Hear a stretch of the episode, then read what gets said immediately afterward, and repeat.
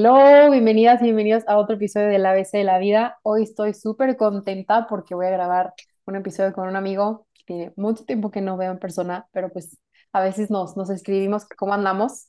Y que yo me acuerdo que en prepa tenía un trabajo de traductor en la BMW, que se llevaba su atún a la clase y literalmente siempre estaba como Dubalín por los bronceados que se traía de los entrenamientos. Es una persona que admiro mucho, es una persona muy dedicada que pues se define como una persona que tiene muchísimas metas, que a veces eleva el tiempo, pero siempre busca la manera de pues sacarlo adelante. Los objetivos para este episodio, ¿qué queremos que se lleven? Pues que conozcan full la experiencia de un triatleta profesional, que le pierdan el miedo a comprometerse con una disciplina, con un deporte, que tengan la idea de cómo ser, cómo es un estudiante que también es al mismo tiempo atleta y darles también herramientas prácticas para que puedan gestionar estas pues, áreas que son importantes en nuestra vida. Entonces, pues bienvenido, Claudio, ¿cómo estás? Muchas gracias, Jimé. Mucho tiempo que no nos hemos visto. Pero aquí seguimos de que al pie del cañón para pues Sí, cualquier cosa. Y muy contenta de que pues tengas chance. Ahorita me estabas platicando antes de ponerle a grabar que estás entre entrenamientos, vamos a grabar. Así que pues muchas gracias por, por estar aquí. No, pues muchas gracias también por tenerme aquí.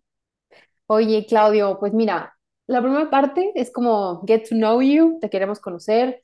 Nos gustaría que nos contaras Ujú. un poquito, así muy breve, tu historia de vida y cómo fue que te encontraste con el triatlón. Pues siempre he sido alguien demasiado metido en el deporte. O sea, desde que estaba en kinder, primaria, lo que sea, estaba en academias aquí en Monterrey, estaba en, en foot, luego me metieron a natación. Yo hasta tuve ganas de tenis, pero mi mamá nunca dijo, nunca me dejó porque pues me iba a solear mucho, dijo ella.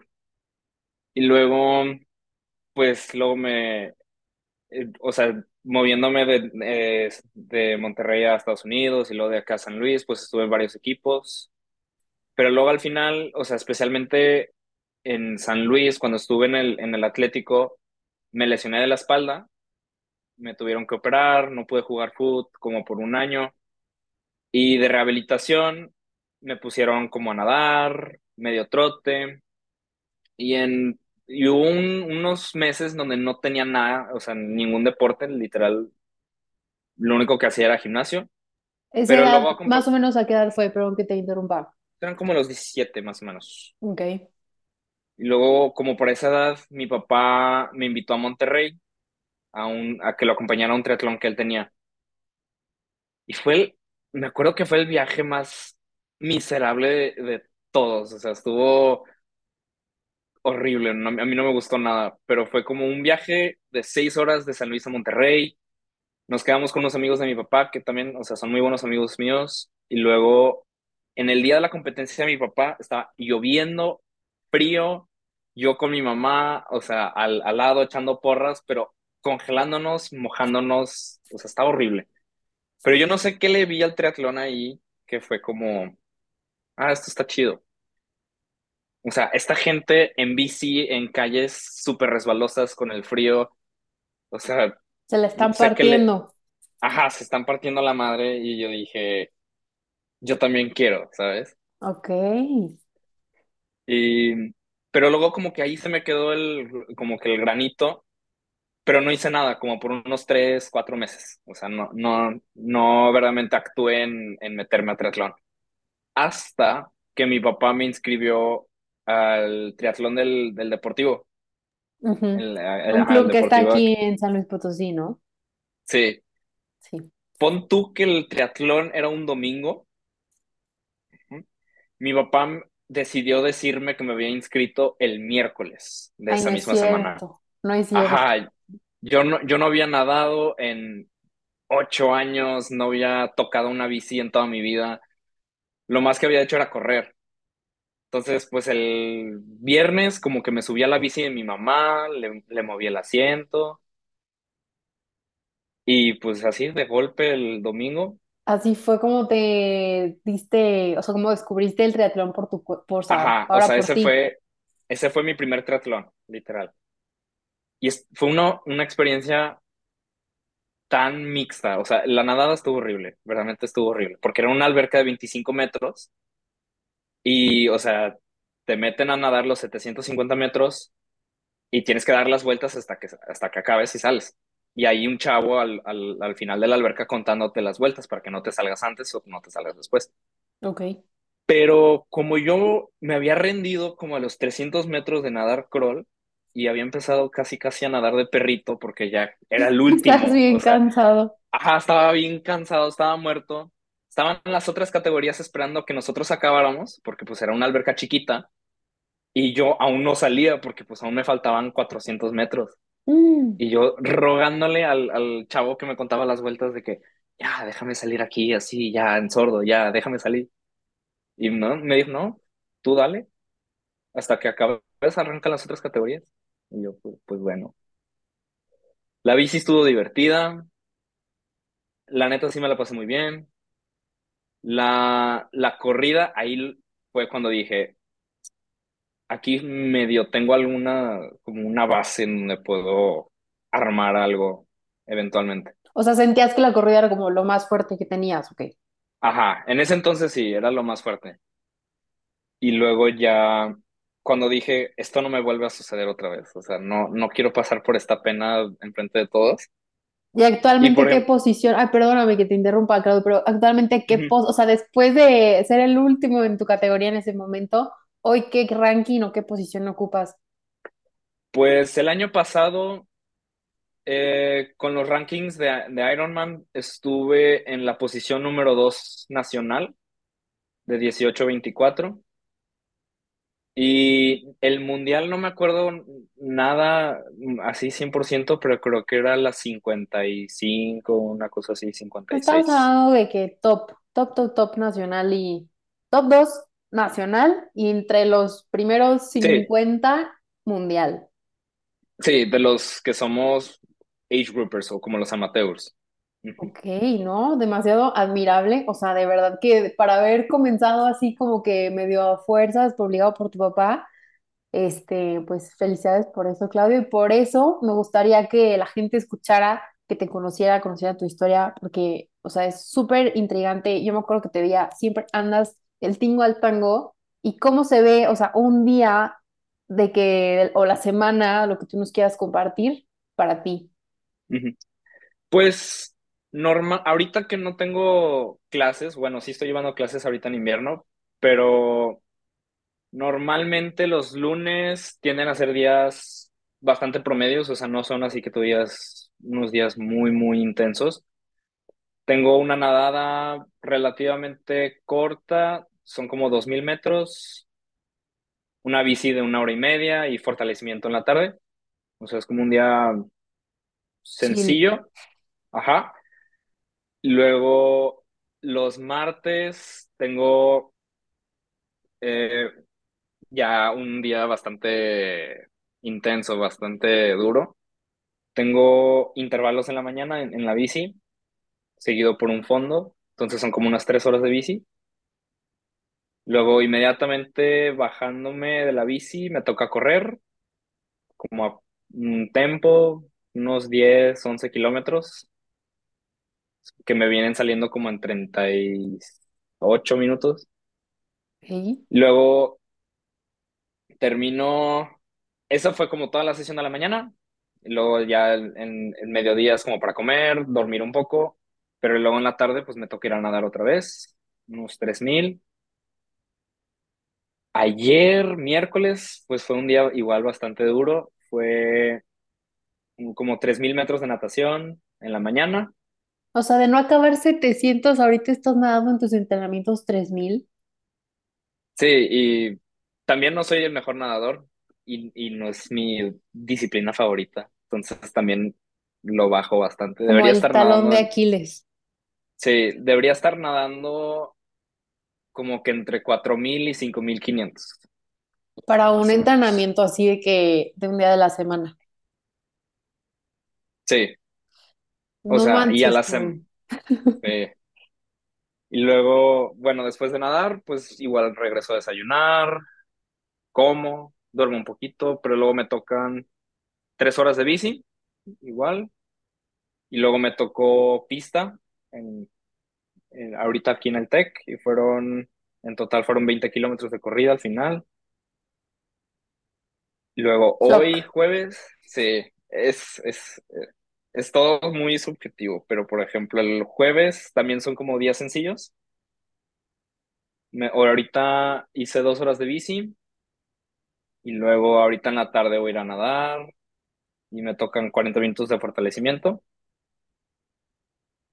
Mañana viernes, ahí sí me toca uno de, los de los entrenamientos más duros de la semana. Son cinco horas de bici con intervalos como de competencia. Me van a salir como 160, 170 kilómetros. Luego, después de eso, me toca bajarme a correr como a un paso de Ironman. Entonces, un poco moderado, 40 minutos. Luego, en la tarde, una floje de natación de 1500, 2000 metros. Sábado es un día más leve, pero es bastante largo. Bastante largo. Es cinco horas y media de bici en la mañana. Todo, todo moderado. O sea, no, es, no tengo nada de intervalos. Ahí básicamente es terminar la distancia. Y en la tarde me tocan correr dos horas, que vienen siendo cerca de 25, 26 kilómetros. Y el domingo, ahí sí, básicamente es un día 100% de descanso, nomás una Por nadada, favor, una nadada sencilla de 3.000 metros y un poquito de yoga en la tarde. Y ya. con eso. Con eso, nada más. Oye, Claudio, no manches, estoy en shock, literalmente. O sea, yo que para prepararme para medio maratón, o sea, decía de que, ay, me tocan 10 y ahorita es de que, o sea, ¿a qué hora empiezas? O sea, ¿a qué hora te levantas en la mañana para que tengas tiempo de hacer 2, 3, 4, 5 horas de bici, más nadar, más correr? O sea, ¿a qué hora te duermes? ¿A qué hora te despiertas? Mira, em, yo no soy mucho de levantarme muy temprano, realmente. O sea, mm, cuando me tocan cinco horas de bici, trato de arrancar lo más temprano posible, pero tampoco es así que tú digas súper temprano. O sea, salgo de mi departamento como a las ocho Ok, y termino, o sea, y ando terminando como a la una, una y media, y luego pues corro, pues ya me dieron las dos y media, como, me duermo y empiezo a hacer la segunda sesión como a las cinco y media, seis, para verdaderamente terminar de entrenar antes de las siete y media. O sea, Porque verdaderamente, si termino de entrenar a más tardar, o sea, después de las 8 como que me cuesta mucho dormirme. Entonces, y como trato de dormirme temprano, no es, o sea, si se me pasa la hora de dormir como por unas dos horas por insomnio o algo, el día siguiente lo, lo siento demasiado. claro, Entonces, claro que se afecta. sí, Oye, Claudio, pero a ver, duda de la vida, o sea... Me encantaría a ver. saber cómo platicar, o sea, como que platicaras un poquito de cómo es tu experiencia con la mente y cómo te enfrentas a las demandas que te hace durante una competencia o un entrenamiento. O sea, es de más, o sea, así como lo platicas, mi mente sabe que cómo le hace. Híjole, a veces ni yo sé, o sea, realmente a veces ni yo sé, porque especialmente cuando estoy en este tipo de bloques que son súper duros de 30 horas a la semana,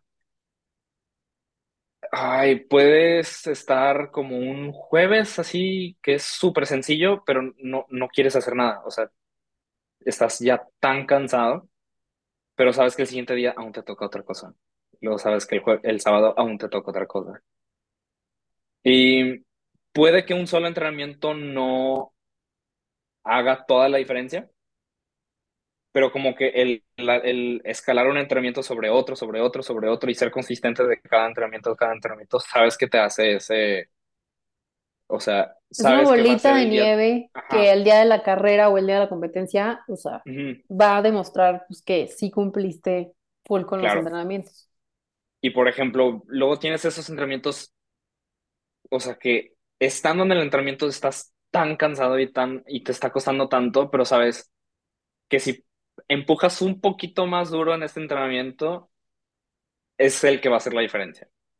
O sea, Pero, ¿qué te dices? O sea, ¿cómo es como tu lengua, o sea, tu comunicación contigo mismo, o sea, supongo que te echas muchas porras. Ah, obvio, mentalmente me echo demasiadas porras. O sea, mm, casi, casi tienes que ser tu fan número uno para poder estar haciendo estas cosas.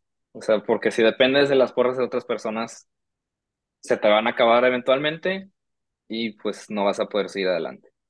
Ok, me gusta, me gusta Entonces, mucho ese, ese pensamiento. sí. Y por ejemplo,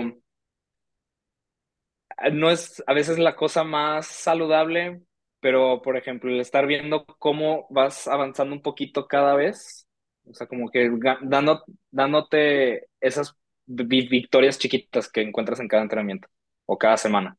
Los small Pero a wins. veces, sí, y por ejemplo, a veces no las encuentras. O sea, a veces no encuentras esas small wins y eso es lo que lo hace difícil a veces, porque dices, no manches, le estoy invirtiendo tanto tiempo, me están costando tantos entrenamientos y no estoy viendo nada.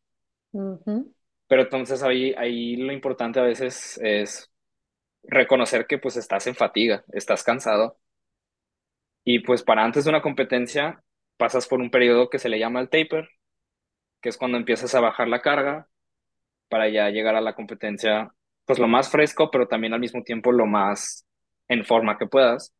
Entonces ahí dices, ok, o sea, ahorita estoy cansado, obviamente no voy a estar al pico de forma. Entonces, Ok, ok. Sí, no, súper importante el descanso, o sea, 100%. sí, Y, y eso es como la segunda parte a la que quiero entrar con este podcast para todos los amantes del triatlón y así.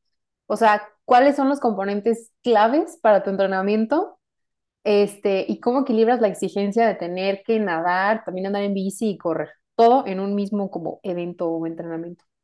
pues en mi opinión, siempre lo más importante de un, de un plan de entrenamiento es la calidad sobre la cantidad, siempre. O sea, muchas personas pueden siempre estar entrenando 20, 25 horas. Mu- bueno, la muchas personas pueden, pero no, no Semanales, es semanales. ajá, semanales, pero no es necesariamente lo mejor que se debería estar haciendo. Pero muchas de esas horas a veces son desperdicio, por ejemplo. O sea, o les dicen junk miles, junk, o sea, junk hours. Y sí, hasta cierto punto es un beneficio entrenar mucho, pero realmente si haces las sesiones cortas, concisas y específicas a lo que tú quieres lograr y las haces con un nivel de calidad muy, muy bueno, puedes lograr mucho, mucho más que haciendo un plan de entrenamiento que hace un profesional. O sea, eso es, eso es lo más, lo que más me costó aprender, por ejemplo. O Ok, sea, yo antes decía, entre más hago, ma- mejor me va a ir. Y eso lo aprendí a la ruda el, el, el año pasado. O sea, estaba súper sobreentrenado. O sea, el- como por ahí de marzo, horrible. Me estaban dando palpitaciones, taquicardias. O sea, estaba teniendo también problemas hormonales, todo. Ya, o sea, estaba más allá que para acá. Porque me metí una carga en pleno marzo, cuando empezaba a hacer calor aquí en Monterrey. O sea, no aguanté esa carga ni por un mes, entonces tuve que regresar a como entrenaba antes, de que haciendo cada sesión con, con intención, o sea, cuál es el propósito de cada sesión, entonces ya con ok, eso súper importante hacer las cosas con una intención. Ajá, o sea, no pones una rodada de cinco horas nomás porque dices, ah, sí, Sí, cinco eso, horas. eso me toca entrenar hoy y ya. No, no, no. Ajá, no, es, o sea, ¿por qué lo haces? O sea, ¿qué te va a dar ese entrenamiento? Si no te va a dar nada, capaz si no lo necesitas. O sea, y luego también otra cosa que también antes me costaba mucho aceptar es los días que necesitas descanso. O sea, el descanso para muchas personas se ve muy diferente. Por ejemplo, a mí los días de descanso total no me sientan muy bien. Como que el día siguiente, cuando realmente tengo que entrenar, Te cuesta como siento arrancar de nuevo, como que me cuesta otra vez el arranque, como que me siento torpe, me siento como letárgico, no, no, no jala. Pero también hay días en donde el cuerpo de plano Te lo exige.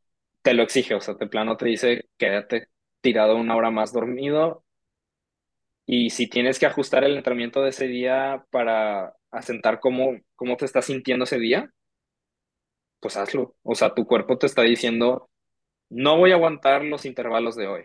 O sea, entonces lo ajustas. O sea, obviamente hay días en donde tienes que empujar, o sea, tienes que pasar esos días, esas mañanas duras que de plano no quieres, porque pues a veces lo, o sea, el mismo cuerpo también, como que hay un término fisiológico que es como, llegas a un punto de, ¿cómo se le llama? Overreaching, o sea, que llegas a un punto fuera de tu base, pero luego obviamente para poder mejorar y subir esa base otra vez, tienes que recuperar. Entonces, hay momentos donde tienes que push through, pero hay veces donde el cuerpo de plano te dice, dame este día más tranquilo. O sea, ¿consideras que tú tienes como esa comunicación constante con tu cuerpo? O sea, ¿tú le entiendes cuando tu cuerpo te está exigiendo o, o de plano pidiendo sí. que descanses? Sí, o sea, creo que nadie conoce más su propio cuerpo que un atleta. O sea, un atleta puede empezar un calentamiento y decir, uff, hoy va a estar duro. O sea, de que ya lleva cinco minutos, diez minutos corriendo y dice, hoy va a estar feo. O de que hoy va a ser un buen día. Como que tienes ese tacto o ese, esa sensación que Esa dices, noción de que sabes perfectamente qué está ajá, pasando por tu cuerpo. sin ni siquiera ver números. O sea, sin estar viendo el pulso, sin estar viendo los watts, sin estar viendo el paso, tú nomás lo sientes y dices, sí, de que De hoy es, hoy es un día, se... hoy, hoy es un día de esos. Ok, súper interesante esa parte, porque a ver, o sea, ¿cuáles son algunos de los desafíos a los que se enfrentan los triatletas y cómo conviertes, en este caso tú, Claudio, esos obstáculos en algo que se convierta como oportunidad para ti? Pues muchos obstáculos para los triatletas es, en mi opinión, o mínimo para mí como triatleta es darme, darme como que oportunidades de salirme de, de mis entrenamientos. O sea, cuando estoy en temporada o cuando estoy preparando un evento que me importa mucho, pues me cuesta mucho aceptar salidas con amigos, me cuesta un chorro darme ese gusto de comerme algo que no debería. O sea, es, a veces hasta me pesa más mentalmente que, que- sí, o sea, también es emocional y todo.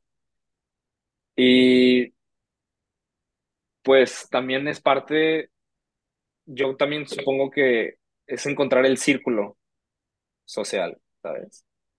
Porque obviamente cuando conoces personas que tienen los mismos intereses que tú, mismas ambiciones, Te entienden. pues como, ajá, como que te entienden o te, o te motivan aún más y como que te mantienen en tus, como, en tus, ¿cómo se llama? Pues sí, tus Ideals o como tus, objetivos, en tus objetivos. Sí, sí, Y sí. eso también es, y como que también entre, o sea, un grupo muy motivado, pues algo, algo muy chido siempre sale de ahí. O sea, como que entre la motivación de todo el mundo, o sea, como que uno va a motivar al otro y el otro va a jalar al otro.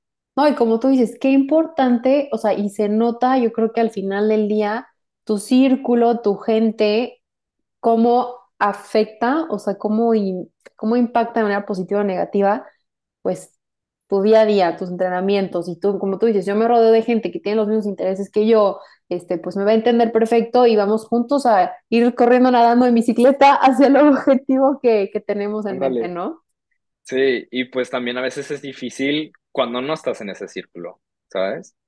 O sea, Te sientes como ejemplo, incomprendido, ¿o cómo? sí, o, o por ejemplo, no necesariamente incomprendido, pero por ejemplo, por ejemplo, amo a mis compañeros de la carrera, o sea, los amo con todo mi corazón y todo, ¿Qué carrera o estudias? Se me sea, olvidó la ficha técnica. estoy en biociencias, Ok, que es investigación en el campo de medicina. súper.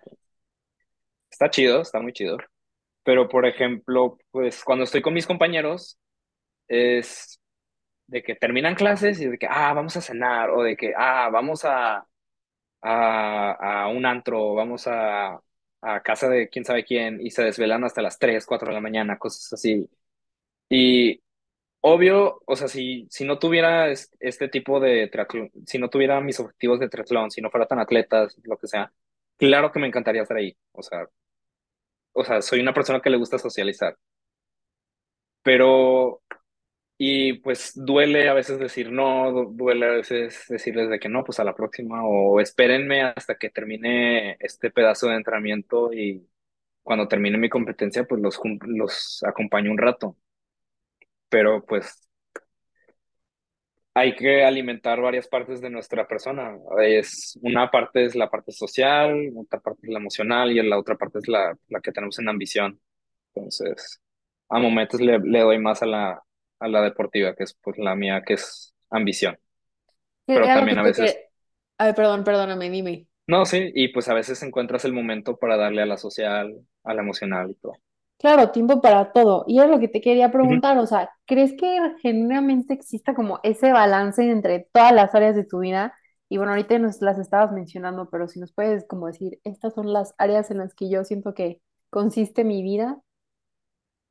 Pues mi vida con- en- debería consistir entre escuela, trabajo, eh, amigos y, y entrenamientos.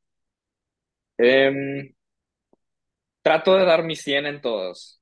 O sea, cuando puedo lo trato de dar al cien Pero, híjole, em, estar en la escuela y, y ser un atleta es extremadamente duro. O Cállate, sea, ¿ahorita estás trabajando o no? sí, sí, em, soy entrenador. Ok, ok, qué Sí, fregón. soy entrenador y de vez en cuando trabajo en una tienda de ciclismo aquí en, en San Pedro. Ok. Entonces, sí, o sea, el traba- los trabajos que escojo son unos que puedo yo Claro, que vayan establecer de acuerdo a lo que, Ajá, sí, a lo que estás haciendo. sí, porque luego si me agarro un trabajo trabajando en un, un Starbucks, no, pues no, No, pues no me no. va a aportar nada. Entonces, pero por ejemplo, en la escuela he tenido que reducir mis expectativas. O sea, cuando voy a, a la escuela voy a agarrar la mayor cantidad de, de conocimiento que puedo para poder pasar y llevarme algo de, algo de conocimiento para eventualmente mi maestría o algo así. Ujú, Pero como que no voy más allá. O sea, lo dejo a donde pueda yo pasar, seguir y salir de mi carrera en, en un año. O sea, ujú. es todo lo que pido. Denme mi título ya. Y luego toda la, la otra energía que tengo, o sea, la que no dedico a la escuela, la mando a, a, la- a los entrenamientos. O sea, porque es lo que más disfruto, es lo que a veces veo más resultados. Entonces, pues como que ahí es donde Es le quieres a invertir ti te más. da vida, o sea, Ajá, o sea, es lo que cuando yo veo un resultado ahí, se siente mejor que sacarme un 100 en una tarea o en un examen. O sea, yo ver menos, menos tiempo en una carrera es todo lo que quiero pedir en un año. O sea, y no tengo ningún problema en trabajar cinco meses para una carrera y nada más ver un retorno de 15 minutos. O sea, es todo lo que pido. Y la social, pues sí, o sea, está como con una, ¿cómo dirías? Como con una, una muleta, o sea, sí está chiquita, pero Pero ahí va. Sí, o sea, ahí va. Cuando encuentro momen- cuando encuentro tiempo y cuando encuentro esa gente que comparten objetivos, me meto como cerdo en lodo. Y ahí no me sacan. Ahí lo das todo. No, y, y lo importante siento que, o sea, se entiende perfectamente. A lo mejor, como tú dices, obvio no es fácil para ti decir que no. Y a lo mejor tampoco es fácil para la gente que te rodea decir, es que, ay, Claudio, tipo, nunca viene, nunca está. Y como que, pues sí, sabemos que las relaciones son como plantitas y lo tienes que cuidar. Sí, pero qué importante también, o sea, tanto entender como que te entiendan y pues poco a poco yo siento que el círculo a lo mejor tal vez te va haciendo un poco más chiquito, pero es genuino. Entonces, pues sí, puedes apreciar eso y, y pues sí te quería como preguntar algunos consejos y como frequently asked questions que tiene la gente que quiere comenzar como en este mundo del deporte, del triatlón, porque como tú nos platicaste, o sea, no empezaste como desde tan chiquito. sí, empecé, sí, a veces siempre pienso que debí haber empezado antes, O sea, por Pero ejemplo, el la hubiera no existe, el hubiera no Pero existe, el hubiera no existe, estás aquí y pues las ganas que le metes son las que vas a sacar. Entonces, em, sí, em, pues para empezar, literalmente la primera cosa que puedes hacer es empezar. Ok. Si quieres correr, a veces para empezar a correr, no es empezar a correr, es empezando caminando y luego empezando haciendo intervalos, por así decirlo, de que trote camino, trote camino, trote camino. Y ese trote camino luego se vuelve correr y trote, correr y trote, correr y trote. Y luego ese correr y trote eventualmente se vuelve correr. Entonces, o sea, como que siempre algo evoluciona. O sea, siempre empiezas de algo poquito, a algo grande. Y no frustrarse en el camino, o sea, Y no también frustrarse, disfrutar de ese proceso, sí, ¿no? obviamente. Lo- los, ¿cómo se llaman? La, los, las mejoras, por ejemplo, de, de tus tiempos, de todo eso, te van a tardar mucho tiempo en venir. O sea, el primer mes, el segundo mes, vas a ver una, un- o sea, una subidota en picada de tu mejor, o sea, de tu, de tus mejoras, pero luego va a haber platós. O sea, los platós van a venir. Y normalmente la manera difícil de salir de esos platós es pues saliendo, o sea, de tu, de tu comfort zone, ¿sabes? Ujú. Haciendo intervalos más, más duros, corriendo un poquito más lejos, obviamente todo con un poquito Dando de, ese pequeño push que dices de que este es el que va a ver ajá, la hacer la diferencia. ándale. O sea, si antes estabas corriendo a este paso por estos intervalos, pues tal vez empújalo un poquito. ¿Cómo, luego ya. cómo- Ay, perdón, Claudio, otra vez, tú me No, interrumpimos síguele. mucho. Está como desfasada la bebé, déjame decirte. Pero, ¿cómo, cómo te planteas tus objetivos? O sea, yo me imagino de que ahorita con el todo de año nuevo, todo el mundo está aquí, quiero correr mi primer maratón. O sea, ¿cómo tú, con ya con toda esta experiencia, cómo te planteas tus objetivos? Bueno, por ejemplo, ahorita este, normalmente empiezo con algo nuevo cuando logro crear una fórmula para el, el, el tipo de competencias que ya llevaba haciendo. O sea, por ejemplo, ahorita llevo varios años haciendo medios Ironmans y siento que ya tengo como una fórmula para entrenar y llegar súper bien a esos eventos. O sea, como que ya sé cómo. Ya como que no hay mucho juego ahí. Ya no hay nada nuevo. O sea, siento que si les cargo voy a encontrar, pero como que quiero algo que me mueva todo. O sea, quiero algo que no, no sé qué. Entonces me inscribí a un Iron completo, ahorita en abril, y pues eso me va a mover todo. Vamos a ver qué onda. Pero la manera en que preparo yo los objetivos es trabajando para atrás. O sea, cuando veo a la gente que le va muy bien en un cierto evento, veo sus cualidades o sus atributos fisiológicos, por así decirlo, de que en un Ironman estas personas pueden, o sea, no van a una intensidad muy, muy alta, entonces no tengo que entrenar en una intensidad muy, muy alta. Van a esta intensidad por mucho tiempo. Ok, entonces tengo que ir a este, tengo que poder entrenar esta intensidad por tanto tiempo. O sea, como que escalas todo para atrás y lo empiezas escalando de poquito para grande para llegar al evento. ¿Cómo se O sea, es dice? como que lo vas desmenuzando literalmente ajá, del día de la carrera para atrás. para atrás. Y luego de para atrás lo vas escalando para arriba para el día de la carrera. Entonces, o Pero sea, como que así, tu así, motivación o como tu este, creación de objetivos es mediante inscribiéndote, o sea, literal. sí, o sea, la única manera en que yo me motivo mínimo es teniendo una carrera. O sea, sí creo en el entrenar por entrenar.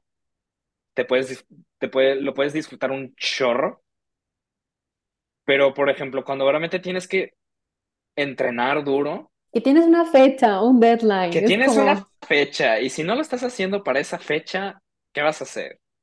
Entonces, inscríbete en el Training Peaks o en el- la plataforma que yo uso de entrenamiento, siempre te va diciendo de que 13 weeks to go for an event. Entonces, siempre vas viendo que, ah, no manches, me faltan 12 semanas. 12 semanas es tres meses. Entonces, como que te lo va poniendo todo en perspectiva. Entonces, el poner, ev- el poner eventos es, también es muy importante, pero también, por ejemplo, si no tienes eventos, o si los eventos también ahorita últimamente ya se están poniendo muy, muy caros, es, o sea, tú mismo ponerte un- una meta y lo puedes ir a hacer a cualquier lugar. Por ejemplo, si dijiste, quiero correr mi primer 10K, júntate con amigos y diles, ¿quién más quiere correr su primer 10K? Y hacen un grupo de WhatsApp, ponen sus días de que pueden correr, van a correr, y un día se juntan todos y hacen el primer 10K. Y de ese grupo luego dicen, ¿quién quiere correr su primer 21K? Y si se quieren inscribir a un evento, se inscriben a un evento, si no, lo pueden correr solos también. Es que ahí dijiste dos cosas súper importantes. O sea, yo me acuerdo que para correr mi primer medio maratón, este, dije, quiero correr 21 a los 21. No Ajá, exactamente el día de mi cumpleaños, pero dije, quiero tener 21 años y haber corrido 21 kilómetros. Fue un poco vaga mi meta, o sea, la verdad, porque sí, sí lo veía lejano, o sea, sí decía que no te corría ni cinco. Este, al final ya llevo dos medios maratón. Pero ah, fue súper importante la gente que tenía como alrededor mío, tanto echándome porras como los entrenadores, como que todo es súper importante. Bueno, regresamos porque, como saben, no tenemos Zoom Premium, pero próximamente. Entonces, como les decía, sí, sí, tu círculo, este, confirmo que pues influye mucho en cómo, pues tú cómo te sientes también, pues desempeñando tus entrenamientos y todo. Y, y pues obviamente hay amigos para todo. Y se vale decir esto. O sea, hay amigos para la fiesta, hay amigos para las deep talks, hay amigos para entrenar y como que no, no tomárselo personal, como que, ay, Claudio solo me busca para hacer ejercicio. Pues, o sea, es porque a lo mejor Claudio ve en ti y siente que contigo se siente súper eh, a gusto, como haciendo, corriendo o así. Entonces, pues no tomárselo personal y ya habrá el momento de que se echen un- una copita o un tecito o lo que quieran, ¿no? Sí. Este, pero a ver, por ejemplo, bueno, es que me acordé de un hito, un hito de, de nuestra vida, no sé si lo quieras compartir, Claudio. O sea, qué importante, uno, no juzgar como que a los, a las personas, pero en general siento a los atletas, me acuerdo mucho de nuestra graduación de prepa, o sea, que sí me acuerdo que te fue de que mal, o sea, mal, mal, mal. Uy, Y yo decía, sí, escuchando comentarios, dice que, a ver, es que no conocen el contexto. Este chavo viene de meterse una friega, no sé qué competencia fue, y fue su graduación de prepa, y como que, obviamente que es un logro para él también, como que, y se haya puesto de cierta manera, no, no, no es lo hace peor persona. ¿Me explico? No sé si sí, quieras dar contexto para los que están escuchando el bueno, podcast. sí, había, me había inscrito mi primer medio Ironman, creo que este año era el 2019, ¿sí? Nos graduamos Mm, 2019, sí, creo que sí. sí. Em, como por ahí de enero dije, si voy a hacer este 73 bien, lo voy a hacer bien, o sea, me salió decente, decente, pero dije, para que me salga bien, esto implica no tomar, o sea, porque aún no sabía exactamente por qué implicaba no tomar, pero, Pero tú dices, no voy a tomar. pero yo dije, de seguro tomar no es bueno para esto, entonces no lo voy a hacer. Entonces, no tomé como por seis meses hasta que fuera el evento. Fue el evento, me fue más o menos, es como por haber sido mi primer evento, mi primer 73 estuvo pasable. Una semana después fue nuestra graduación de prepa. Yo estaba muy adolorido, estaba muy cansado, pero también estaba extasiado de que ya finalmente podía tomar otra vez. Y pues obviamente cuando dejas de tomar por seis meses, pues pierdes algo que se le llama el aguante. Y sí, no, pues terminé desvanecido en un baño. O sea, también noqueado. O sea, porque también curiosamente me dijeron en el hospital, me dijeron que, ah, sí, te pegaste contra algo y estabas noqueado. Y yo, ah, sí, hace sentido. Claro. Pero, pues eso es la última vez que me pasó eso y pues te enseña acerca del balance. O sea, sí sigo sin tomar y todo, pero, o sea, fueron dos extremos en ese, en ese plano, es en ese, periodo de tiempo, en ¿no? ese periodo de tiempo de seis meses. O sea, de un punto estético casi, casi, a una semana después tener una graduación de prepa. O sea, Claro, sí, fue de que Sí, Es no, que o sea, ningún extremo, ningún extremo es bueno. O sea, ningún extremo es bueno, jamás. Y sí sigo con una mentalidad de que el alcohol es malo, o sea, especialmente para este tipo de, de deportes, que tienes que estar literalmente listo el siguiente día para ya entrenar. Pero, em, o sea, o sea, ya ahora como que mínimo estudiando lo que estudio ahorita, pues ya sé qué es lo que hace el alcohol, ¿cuáles son los efectos ajá, los efectos. Entonces, o sea, ahora mínimo ya tengo fundamento de por qué no debería, pero al mismo tiempo, pues hay periodos en el año en donde te puedes relajar, o sea, hay, no hay competencias todo el año, o sea, hay Era lo que te iba a preguntar, o sea, ¿cómo desarrollas tu plan de trabajo de acuerdo como el calendario o, o sea, básicamente cómo te organizas para poder como disfrutar de estos pues momentos? dependemos mucho de los organizadores, la verdad. Y es muy, muy estresante que se tarden mucho en, en anunciar las fechas, carreras. Ajá, en Mm, sacar fechas, porque estás como diciendo, ok, si quiero hacer este evento, que sí está confirmado, me dará chance para poner este otro, pero no sé cuándo va a ser, o sea, tendré tiempo para recuperarme de uno, para arrancar al otro. Em, ¿será sensato poner carreras en verano? O sea, me doy un- unas vacaciones en verano o o sea, pero al mismo tiempo, si pones mucho, si separas mucho las carreras, como que luego no tienes el sentido de urgencia de una competencia, entonces como que te da como esa depresión de verano que no tienes que, o sea, no, no sabes qué hacer.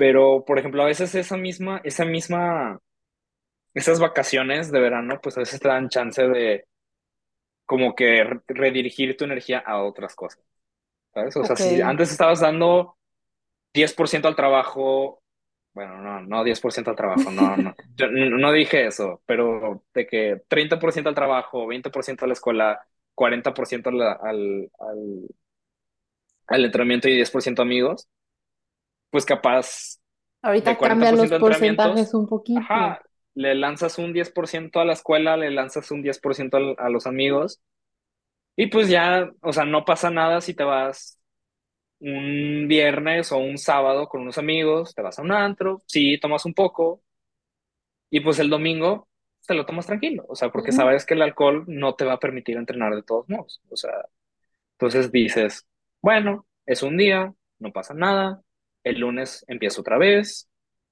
y con que cinco de siete días se sea constante en entrenamiento, eso ya es más de 70% de la semana, o sea, ya, ya estás más allá que para acá, entonces, Eso más allá que para acá, como dicen. siempre. Oye, pero Siempre. entonces sí, prácticamente como que se ve, como dices, ahorita estoy en un bloque pesado, o sea, sí se ve Sí, tu vida como por medio de bloques, por decirlo así. sí, siempre veo, sí, y siempre lo pienso primero en deporte y luego escuela. Entonces, por ejemplo, cuando estoy en bloques, por ejemplo, ahorita que es un bloque de tres semanas, voy en la primera semana, o sea, me faltan dos semanas bastante intensas. O sea, sé que al momento que se acabe este bloque, empiezo, empiezo clases. Entonces, las primeras tres semanas de clases voy a estar en otro bloque. y luego así voy a estar, o sea, yendo de primero de, de entrenamientos a clases, de entrenamientos a clases. Y todo parte dependiendo de las fechas de los eventos o competencias a los que estés inscrito, ¿verdad? Sí, por ejemplo, ahorita el Iron es en abril 22, entonces me quedan aproximadamente tres bloques, así de, de ciertos enfoques cada uno, entonces, Ok, no, sí, que, o y sea, siento que está cañón ver tu año como en bloques, para mí es un tiempo muy interesante, como que te permite también organizarte y ver de que sabes que ahorita estoy en un bloque pesado de mis entrenamientos, nos vemos de que en tres semanas que esté un poquito más flojo o así, o sea, súper válido. Y siento que se vale cuando, pues obviamente tienes tú esos metas y objetivos en tu vida, ni modo que te digan que, que no los hagas, ¿sabes? Pero, por sí. ejemplo, hay otros factores externos, como por ejemplo el clima, las malas condiciones. No sé si ahí tengas como alguna experiencia que te haya tocado. y pues cómo Híjole. construirte la resiliencia para poder afrontarlo. Porque me imagino que, o sea, entrenas un chorro, llegas a una carrera o un evento y el clima no lo permite. No sé si te haya pasado a ti. Es que es, es todo parte de la preparación. O sea, cuando piensas, cuando te inscribes a un evento en tal parte del mundo, en tal fecha, o sea, por ejemplo, eh, ahorita en abril el Ironman es en Texas. Entonces, sabes que el clima va a estar cálido, o sea, tal vez no extremadamente caliente, pero va a estar cálido. Sabes que va a estar húmedo, sabes que posiblemente va a haber viento. Entonces, todo eso, pues lo metes al entrenamiento. O sea, el calor realmente es algo que puedes meter al, al entrenamiento. O sea, si en el día de competencia vas a estar cinco horas en la bici con un calor de 35 grados, pues vas. O sea, estás en Monterrey, veías cuatro horas a 40 grados. O sea, Holy. sí, o sea, es parte de. Y por ejemplo, si vas a correr un maratón en el Iron igual a 35 grados, pues ve y sal a correr A a las dos de la tarde. Digo, tal vez no tanto, porque en Monterrey sí está.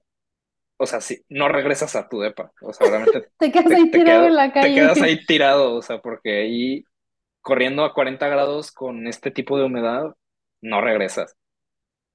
Pero, por ejemplo, mínimo, por ejemplo, sal a correr un poquito más, más tarde. O sea, como que métete un poquito más de calor. O, por ejemplo, también hay algo que se le llama el baño de sauna. O sea, terminas de entrenar, te metes al sauna 20 minutos. O sea, y eso ya también está comprobado que mejora tu capacidad de regular tu, tu temperatura corporal. Y todo eso, pues, es parte de, es algo que se estudia y algo que se hace. Entonces, Ok. las condiciones también, pues, son para todos. O sea, Y ahí están. O sea, es cuestión de que tú están, también las quieras, este, pues meter al entrenamiento. claro. O sea, y no, puede que sean excusas, puede que no, pero por ejemplo, la, el calor le afecta a todos. O sea, y el Y el aire va a ser igual, y el frío es igual para todos, y es el día de la carrera, y el que llega a la carrera, pues es el, es el que se presenta. claro, súper cierto eso. Oye, ¿y cuál ha sido como tu peor y mejor momento en este camino que llevas recorriendo ya de algunos añitos en el deporte? Pues mi peor fue el año pasado, definitivamente en marzo. Em, Empezamos por lo malo, va. sí, estuvo, estuvo muy pesado. Verdaderamente no estaba listo para el tipo de carreras que estaba haciendo. O sea, estaba haciendo, no tanto como ahorita, curiosamente, pero estaba haciendo como 28 27 horas a la semana y no, no estaba, mi cuerpo no estaba listo para soportar eso. Entonces, pues evidentemente lo empecé a sentir en el cuerpo por medio de palpitaciones, taquicardias, o sea, estaba, estaba mal, o Está feo. estaba muy feo el asunto. Corría por 30 minutos y nada más sentía como el corazón me iba a explotar, o sea, y tranquilo, o sea, estaba tranquilo y de la nada nada más sentía como el corazón se volvía loco.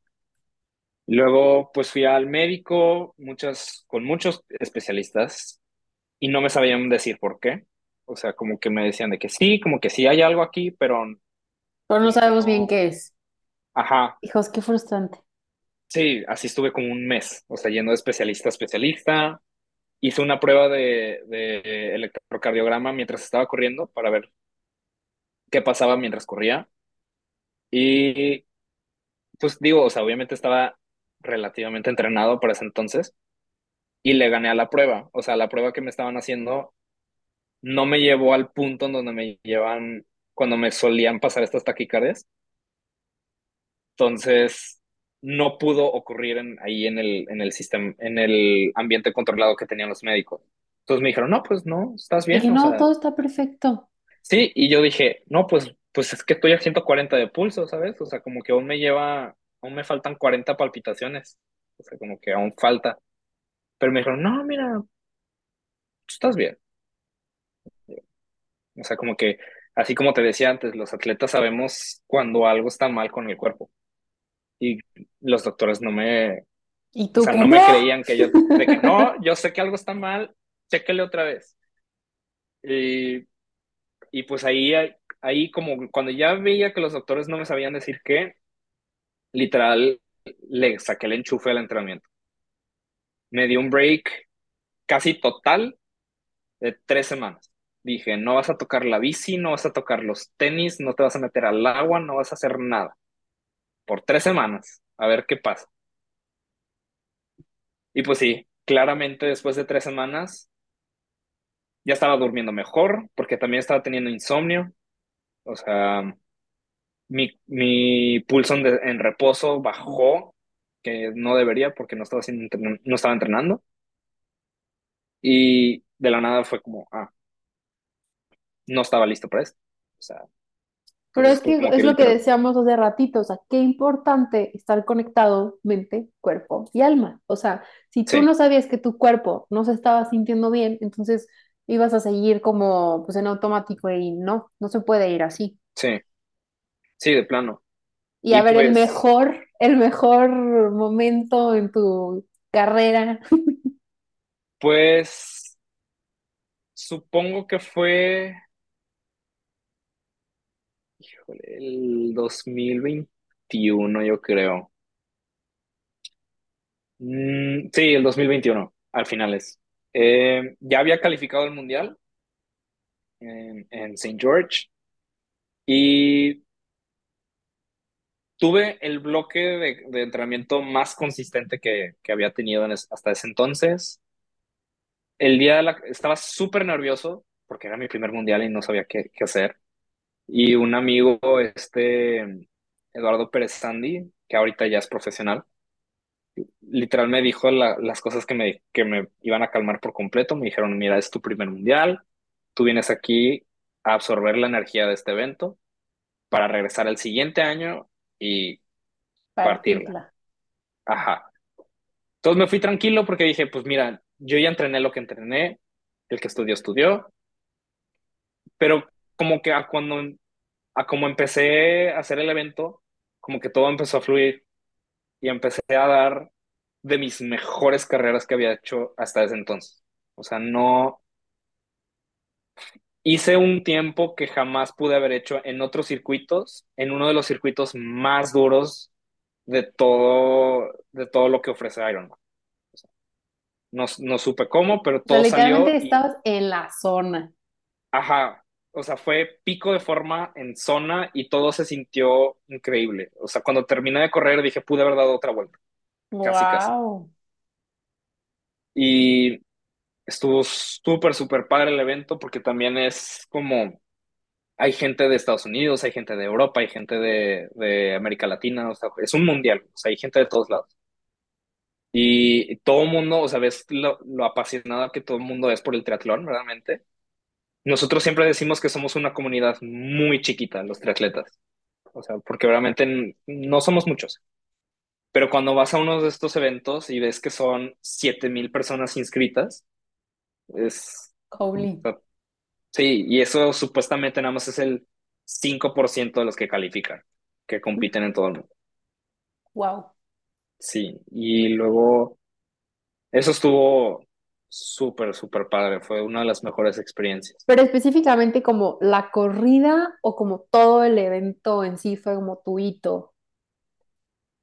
Yo creo que la corrida, o sea, la corrida, ahí me sentí súper, súper bien. Fue un, es uno de los circuitos más, más duros, o sea, es pura subida, son 21 kilómetros y en los 21 kilómetros haces 390 metros de desnivel. Y son, cada vuelta eran 6 kilómetros de subida, 4 de bajada, y eran dos vueltas. Y no sé cómo, después de haber hecho un, un 73 casi, casi en plano en Acapulco, le bajé a mi tiempo del 21K casi cuatro minutos en un circuito imposiblemente más duro. Sí, donde normalmente la gente haría más tiempo de lo que hace por la dificultad que tiene. Sí. Ok, luego, congrats. otro de los, de los momentos, pues fue el, el Mundial de este año. O sea, fue igualmente en St. George, pero también fue uno de los días más difíciles. O sea, me estuve acalambrando desde el principio, o sea, desde la nada ya estaba sintiendo calambres. En la bici también, pero como que el, y en la corrida también, en la corrida, pues bueno, ahí siempre te acalambras, pero está bien. Pero como que el hecho de que siempre estuve peleando con los calambres, pero aún así saqué una de las mejores performances que había hecho y le bajé casi 15 minutos al tiempo que había hecho el año pasado. Fue, o Algo sea, fue súper más allá, sí, o significativo. sea, fue mucho más allá de, del cuerpo, ¿sabes? Porque el cuerpo me estaba fallando ahí. Wow, cuando no es el cuerpo, es la mente y si no el alma, y por eso la importancia de Sí. estar en, en sincronía. Claudio, me encantaría como dos preguntas más. Una que es como el tema bonus. Me acuerdo que alguna vez lo platicamos, que era como las ventajas y desventajas de compartir como tu camino de- en redes sociales. O sea, este tema me interesa mucho porque siento que entre tantas cosas que tienen que hacer tú que estás estudiando, trabajando, entrenando, o sea, todavía a ver, dedíquete a redes sociales. O sea, no sé tú cuál es tu opinión. Este, me gustaría saber. No, pues sí debería, la verdad. O sea, ya debería ver las redes sociales como algo más allá de un post, o sea, porque ya es más que eso. Pero, híjole, tengo una disciplina para la, para las redes horrible. O sea, por ejemplo, ahorita ya tengo algunos patrocinadores que me piden, o sea, ciertas publicaciones al año. Y literal lo tengo que poner en el calendario. Tengo que planear la foto do- dos meses, dos semanas antes, porque soy muy malo escogiendo la foto, soy muy malo poniendo la caption, soy pésimo, pero sé que al como que ofrecer este tipo de base, pues pueden llegar más sponsors. Entonces, y hacer este proyecto que hago de triatlón, pues más longevo. Sí, o sea, que se- Entonces, sea, que puedas, pues de ahí vivir, ¿no? Prácticamente. No sí, vivir, o, bueno, o o no sea, vivir, pero pero es un side hustle. O sea, imagínate qué padre que te gane, que te paguen por hacer ejercicio, o sea, por hacer, por competir. O sea, siento que ahí está súper el ikigai de que a todo lo que da. Sí, estaría increíble, la neta. Ok, y una como, bueno, es como ventajas, que llegan más sponsors, desventajas, podríamos decir como que toma tiempo, que requiere creatividad o... Pues sí, o sea, las ventajas es que conoces más gente también. O sea, me ha pasado que, que gente me reconoce en la calle. O sea, como que me ven de que, que, ¿quién es este vato pasando aquí en el tráfico en Monterrey? O sea, pero luego me encuentran en, en, en, en Instagram y dicen, ah, tú eres el raro que estaba pasando en Lázaro Cárdenas en bici. Y yo, Ujú. sí, de que sí, ese era yo. Y como que te conocen y, luego, y esas personas normalmente están en un equipo, entonces en ese equipo como que se platican, Al final es el networking, o sea, de estar ahí. literal. Y luego, por ejemplo, ahora es- existe el Facebook de, de atletas, el Strava, o sea, Ujú. literal, puedes ver con quién estabas corriendo después de correr. Entonces, por ejemplo, si un vato súper rápido te rebasó en, en, no sé, en calzada el domingo, vas y te metes a Strava, buscas quién es, los talkeas un ratito, luego le mandas el follow y luego ya sabes quién es.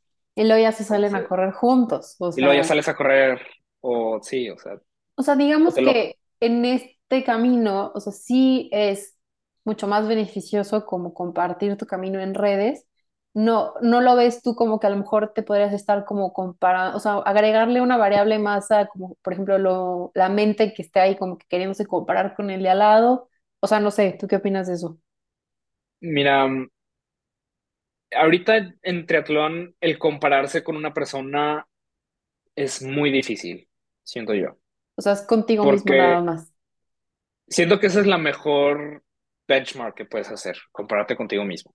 Pero como al mismo tiempo, como evoluciona tan rápido este deporte y se ha vuelto tan, tan rápido, siempre quieres estar viendo qué, qué es lo que hacen los demás. No necesariamente quieres ser como los demás, pero quieres saber qué es lo que hacen. O sea, em, por ejemplo, ¿por qué fulanito está haciendo cuatro horas de bici un martes? ¿y por qué está corriendo así los, los miércoles? O sea, O por qué está haciendo esta prueba, o por qué no sé ajá, o qué, como, o como este porque suplemento. ajá, o sea, como que quieres saber. Y como salen tantas cosas tan, o sea, nuevas, de que salen nuevos suplementos, salen nuevos sensores, salen nuevas cosas y como que quieres saber. Entonces, también por eso las redes sociales, o sea, no- no- lo puedes evitar todo lo que quieras, pero siempre vas a estar metiéndote el perfil de alguien, viendo a ver si encuentras algo, si escarbas algo. Y, Y pero pues qué te al sirve fin, para ti. pues a veces sirve, o sea, encuentras algo valioso, pero todo el mundo entrena diferente. O sea, si yo le diera mi entrenamiento a un compañero que esté muy parecido a mí, puede que ni lo absorba. O sea, no le va a servir. O sea, la importancia que sea súper personalizado el Sí, entrenamiento y, el entrenamiento. y, ay, algo también que se me fue, o sea, preguntarte desde el principio, es como, tú ahorita ya eres entrenador, pero tú tienes tus propios entrenadores, tus propios coaches, o quiénes son las personas que te acompañan como en este camino. Yo me entreno a mí mismo. O sea, ahorita con, ya llevo varias certificaciones y luego también tengo un mentor de Nueva Zelanda que se llama Dan Plus. Él no me entrena, pero se asegura de que no la cague. O sea, él, él tiene permiso ahorita en, en esta aplicación de, de ver mis entrenamientos. Entonces me, me va diciendo de que, ok, se ve que te costó un poquito más esta sesión, enfócate un poquito más en entrenamiento aeróbico, por ejemplo. Entonces ya en base a lo que él me dice, pues ahí voy un poquito hacia esa dirección, porque este vato pues es, es un doc- tiene un doctorado en fisiología del deporte. o sea, y también tiene triatletas profesionales que ya han ganado el mundial en, en ligas profesionales. Entonces, todo lo que él dice yo lo hago al pie de la letra. Sí, Ok, pero entonces, o sea, algún, empezaste supongo que con alguien externo a ti, ¿no? O siempre te has sí. entrenado tú. No, sí empecé al principio con alguien. Primero empecé con uno de los entrenadores de, de San Luis, que es de ciclismo, y luego me moví a un equipo de triatlón en La Loma, pero como que siempre sentía que llegaba al borde muy rápido. O sea, no por hacerme muy el wiri wiri, pero, No, no, súper o válido. sea, como que siempre nos ponían el mismo entrenamiento. O sea, si era martes, sabías que te tocaba bici, sabías que te tocaba corrida y ya. Y sabías que te iba a tocar estos intervalos, sabías que te iba a tocar Se volvía esto un esto. poco como monótono todo. Ajá, era súper monótono y a todos, a todos, todos los integrantes del equipo, sea yo de 19 años a un señor de 30 40 lo que sea, nos ponían exactamente lo mismo. O ya sea que yo esté inscrito a un medio Iron y este otro esté inscrito a un sprint, nos ponían lo mismo. No, pues Y no. Y yo, o sea, y yo aún en ese entonces no sabía nada. O sea, yo realmente lo cuestioné por, porque algo no me, no Como me, que no te hacía clic que estuvieran entrenando tú y un como que, señor, o sea. sí. Entonces como que yo por mi lado me puse a investigar por otros lados y estuve viendo, o sea, la manera en que entrenan ahorita los profesionales, la manera en que, o sea, nuevas técnicas de entrenamiento, me puse a leer papers, me puse a todo y luego de ahí dije, creo que yo puedo. Entonces, pues me salí de ese equipo, me empecé a entrenar, Me costó el primer mes, pero como que te empiezas a conocer, empiezas a ver cómo reaccionas y luego, ¡pum!, literal. La diferencia entre el, el- un evento que hice estando en este equipo a uno de los de- a uno que yo he hecho entrenando a mí mismo fue casi una hora. Wow. o sea, lo que hace un, en- un entrenamiento personalizado y específico. Guau, pero sí, o sea, tú te, porque te metiste full y hasta tu carrera, tu trabajo van alineados a tus, a tus objetivos, entonces qué fregón que lo puedas como combinar y que hoy pues puedas ver los resultados de todo el trabajo que, que has hecho y te lo aplaudo. O sea, genuinamente, Claudia, neta, te admiro un buen. Este, y sí me gustaría, o sea, que nos platicaras un poquito de que cómo, o sea, el futuro, de que cómo te ves para este año, qué se viene, este, ya nos dijiste del abril, pero pues sí, ¿cuál va a ser tu estrategia ahorita este 2023? Pues este 2023 aún está bastante en blanco, como que muchas de las competencias ya se están volviendo muy inaccesibles, o sea, es- Métele a las redes. ya me tengo que meter a las redes, todo, pero, o sea, ya, además de esto, tienes que viajar a competencias, tienes que pagar la inscripción, o sea, ya, o sea, realmente ahora ya tienes que escoger 100% una, una carrera que estés quieras. 100% seguro de que lo tienes que hacer. Y, y a veces no son las carreras, las carreras que quieres hacer, o sea, a veces son las que tienes que hacer. O sea, por contrato, a veces, por ejemplo, ahorita con mis patrocinadores tengo que competir mínimo cuatro veces al año. Entonces, tengo que competir cuatro veces al año. Entonces, Está lo que que haya una... tienes y lo que quieres hacer, ¿no? Supongo. Sí, o sea, obviamente el- lo ideal es encontrar uno que caiga entre los dos. O sea, pero, por ejemplo, a veces eso implica viajar un poco más lejos, tal vez ir a una competencia que no te fascina, pero sí, apenas lo estoy viendo. O sea, es la primera, la primera mitad de la temporada ya está básicamente lista, que es el Ironman completo. Y posiblemente, aún no está 100% confirmado, pero en junio posiblemente hago un medio Ironman, medio maratón de Ciudad de México por ahí de agosto. Eh, posiblemente haga el 73 de Los Cabos en noviembre y el 73 de Indian Wells en California en diciembre.